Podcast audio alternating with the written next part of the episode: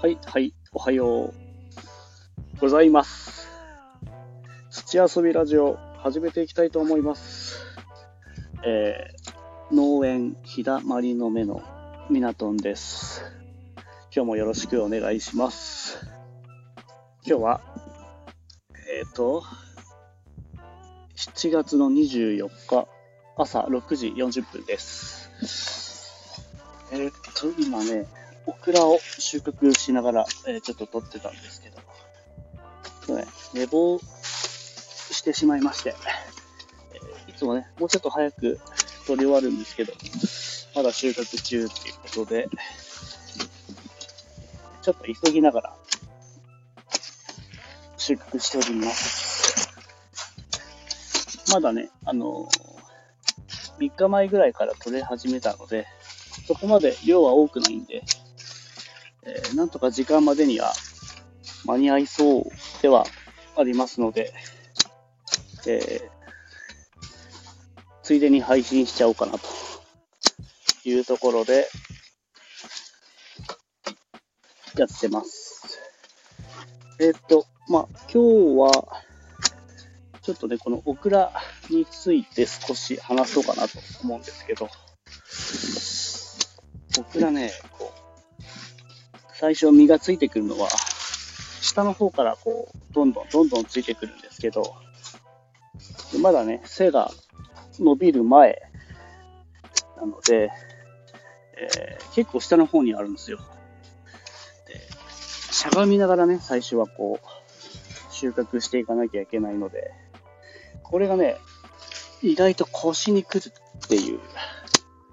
感じですね。育ってきて、ある程度してきたら、こう立ちながらね、収穫できるので、それがオクラのいいところ。作業的には楽で。ただね、数がいっぱいついてるんですけど、立ちながらこう収穫できて、そんな重くもないし、えーまあ、少ない面積でいっぱい取れるっていうのが、オクラのいいところなんですけど、ただそこに行くまでの最初のこの取れ始めの背の低いオクラを収穫するのは少しきついというところなんですね。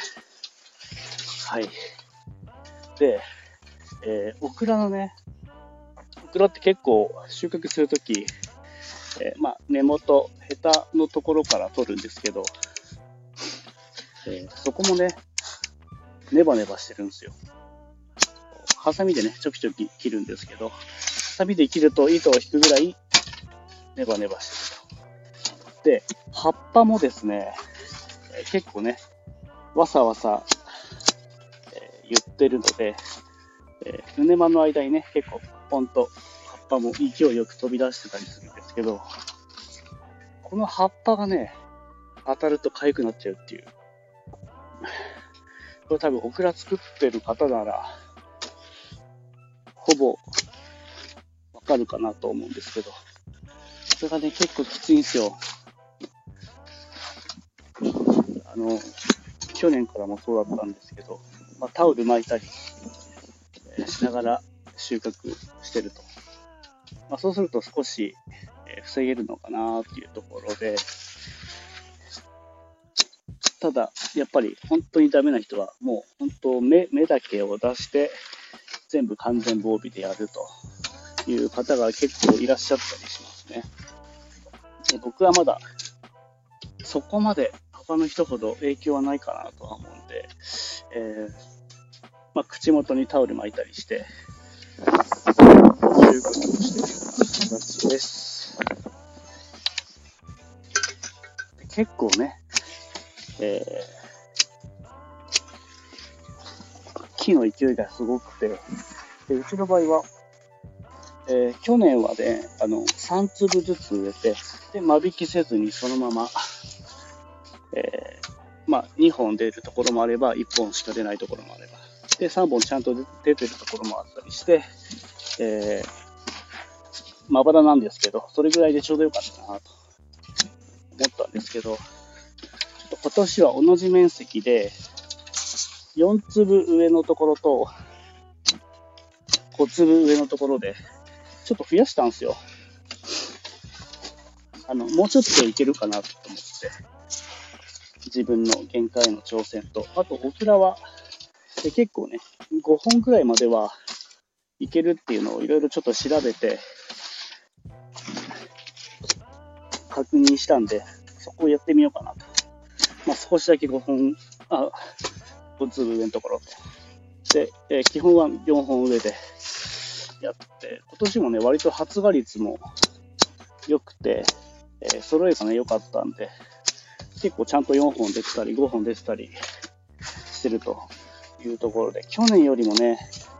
ちょっと収量が上がるかなっていうところと、あと、一人でこれ取り切れるかなっていう不安がね、入り混じってなかなかいい感じで来てます。まだ取れ始めなんで、そこまで量ないんですけど、去年のこと考えると、あと1週間、1週間半ぐらいかな、すると、本当に気温も上がってきて、一気に取れ始めるんで、そうなってきた時に、自分が対応できるかっていうところはちょっと不安ではあるんですけど、えー、やるだけやってみて頑張ってみたいなというふうに思っております。今はね、まだね、えー、取れる量が少ないので、えー、直売所のみの出荷になるんですけども、えそれぐらいね、量が取れ始めてきたら、え PC サイトの方にも販売しようかなというふうに今ちょっと準備をしております。えー、EC サイトはポケマル、食べチョク、アウルで、一応その3種類で、まだ量が増えてきたなと思ったら、ベイズの方で販売しようかなというところです。結構ね、サイト見てても、僕ら出されてる方、